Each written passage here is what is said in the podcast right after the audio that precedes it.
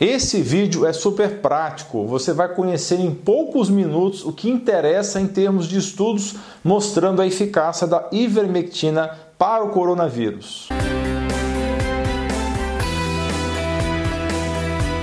Pessoal, somente um quarto das pessoas, 20% que assistem os vídeos, se inscrevem. Mas por que se inscrever? Que tal ter acesso a mais de 600 vídeos do canal de saúde mais completo e diversificado do Brasil? E que tal ser avisado sempre que um novo vídeo sair, ativando o sininho? Dê um presente para você e sua família para que vocês atinjam excelência em saúde. Pessoal, a covardia e isenção em tempos de pandemia podem custar muito caro. Eu vou comentar aqui a respeito de um estudo realizado no Iraque. Agora, você pode estar se perguntando: estudo do Iraque? Não seria isso uma porcaria? Agora pense nesse mesmo tipo de preconceito aplicado ao Brasil. Pense na visão de um europeu ou americano avaliando um trabalho brasileiro. Eu acho que o momento agora não é de preconceitos. Foram estudados pacientes com a doença leve a moderada e hospitalizados. Foi comparado o uso de ivermectina somado ao uso de hidroxicloroquina e azitromicina com um grupo que usou somente a hidroxicloroquina com azitromicina. Ou seja, teve a turma que usou hidroxicloroquina com azitromicina e a turma que usou ivermectina mais hidroxicloroquina mais azitromicina. Trata-se de um estudo pequeno em que 71 pessoas usaram duas drogas e 16 pessoas usaram as três. Mas quais foram os resultados? Todos os 16 pacientes que utilizaram a combinação das três drogas se curaram. Eu vou repetir, foi 100% de cura. Já no grupo que não usou ivermectina e só utilizou então hidroxicloroquina com azitromicina, a taxa de cura foi de 97,2%, já que morreram dois nesse grupo. E é lógico que a conclusão não poderia ser outra. Estudos maiores são necessários. Estranhamente e por algum motivo não bem explicado, colegas que em outros tempos prescreveriam sem problemas nenhum remédios sem nível de evidência científica grau A tem criticado qualquer protocolo de prevenção ou tratamento precoce para o Covid-19. Devemos lembrar que nível de evidência científica A é exceção e não regra em medicina.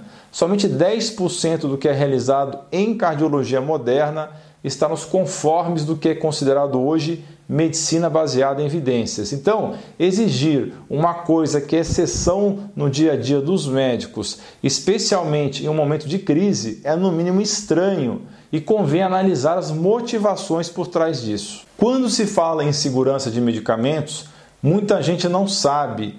Muitos dos remédios vendidos aí livremente sem receita nos balcões de farmácia são drogas perigosas se usadas por muito tempo e podem levar à perda de funcionamento dos rins e do fígado.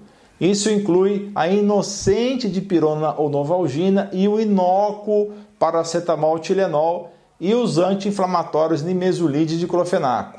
Didier Raoult é um cientista francês que há nove anos estuda coronavírus e é um dos maiores microbiologistas do mundo. Ele defende o tratamento precoce e tem estudos publicados sobre isso. Vem cá, e quem o desmerece? Tem quantas publicações mesmo? Tem uma cientista brasileira cujo sobrenome lembra muito Pastel. Ela tem uma relevância infinitamente menor se compararmos os números de índice H dela com o do professor Didier. O número do Didier é de 180 e o da cientista de voz irritante é de menos de 5. Engraçado que a mídia do Brasil está dando ouvidos somente a ela Concluam vocês mesmos quais seriam as motivações por trás disso. Existe um dado que chama muito atenção na França. O índice global de letalidade naquele país para o Covid é de 18%, porém nos locais de tratamento precoce, com as tais drogas baratas e polêmicas, é de somente 0,5%.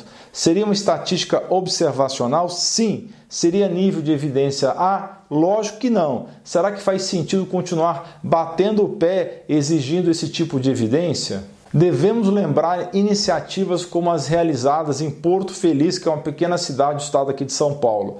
Ela tem como prefeito um médico, o doutor Antônio Cássio, e ele adotou um protocolo precoce de tratamento com essas drogas polêmicas e baratas que vocês já ouviram falar. E os resultados têm sido excelentes. Pesquise na web e no próprio YouTube se você desejar. Procure também saber a respeito dos dados do Pedro Batista da Prevent Senior, que tem 60 hospitais próprios e com 500 mil vidas e a média de idade dos clientes 68 anos. Procure saber sobre o sucesso do tratamento precoce, do protocolo precoce da Prevent Senior. Procure saber também a respeito dos dados da infectologista da Unimed de Belém, a doutora Vânia, com excelentes resultados utilizando tratamento precoce para Covid-19. Eu pessoalmente prefiro errar correndo o risco de acertar do que ser omisso. Ivermectina, zinco e vitamina D nunca mataram o paciente. E se nós falarmos sobre o pessoal que após ir para o pronto-socorro são liberados para casa com receita de sintomáticos e abandonados à própria sorte. Essa conduta não é potencialmente muito mais arriscada? Reflita sobre isso. Atenção, recado para a turma do Fique em Casa e que sugere não fazer nenhuma prevenção ou tratamento precoce, porque não teria estudos científicos. Não vale pedir pizza no iFood, a não ser que você tenha na sua casa aquelas câmaras de descontaminação para descontaminar o entregador e a embalagem. E também não vale ir no supermercado, porque infelizmente o vírus ainda não sabe ler e não sabe a diferença de estabelecimento essencial para os não essenciais. Ele não sabe que não pode entrar lá. Infelizmente, ele não respeita isso e entra em qualquer lugar e não simplesmente só entra em estabelecimentos considerados não essenciais. Pessoal aí do home office, entenda que pode pegar também se você receber visita de parente, mesmo com máscara, porque ela não protege 100%. Pega se for na padaria, se for no supermercado ou se for na casa da sua sogra. O vírus não invade só a firma. Lembre-se disso. Lembrando, pessoal, não faça nada sozinho. Nesse momento em que todo mundo está em casa de maneira forçada, hoje está muito mais fácil você ter acompanhamento médico pela telemedicina que foi liberada nesse momento. Para saber mais a respeito de como você pode ser atendido sem sair de casa, mande mensagem para o número 11 971 30 13 12. E eu recomendo você, profissional de saúde que quer começar a atender na telemedicina, que conheça a plataforma Amigo. É o prontuário eletrônico mais completo do mercado e eu conheço vários. Eles têm um módulo integrado de telemedicina com todas as certificações digitais necessárias, além de um atendimento top. Não se esqueça de dar um joinha nesse vídeo, compartilhar com seus amigos e familiares e clicar em inscrever-se para que você e sua família atinjam excelência em saúde. Você é fera! Um grande abraço e um beijo no seu coração.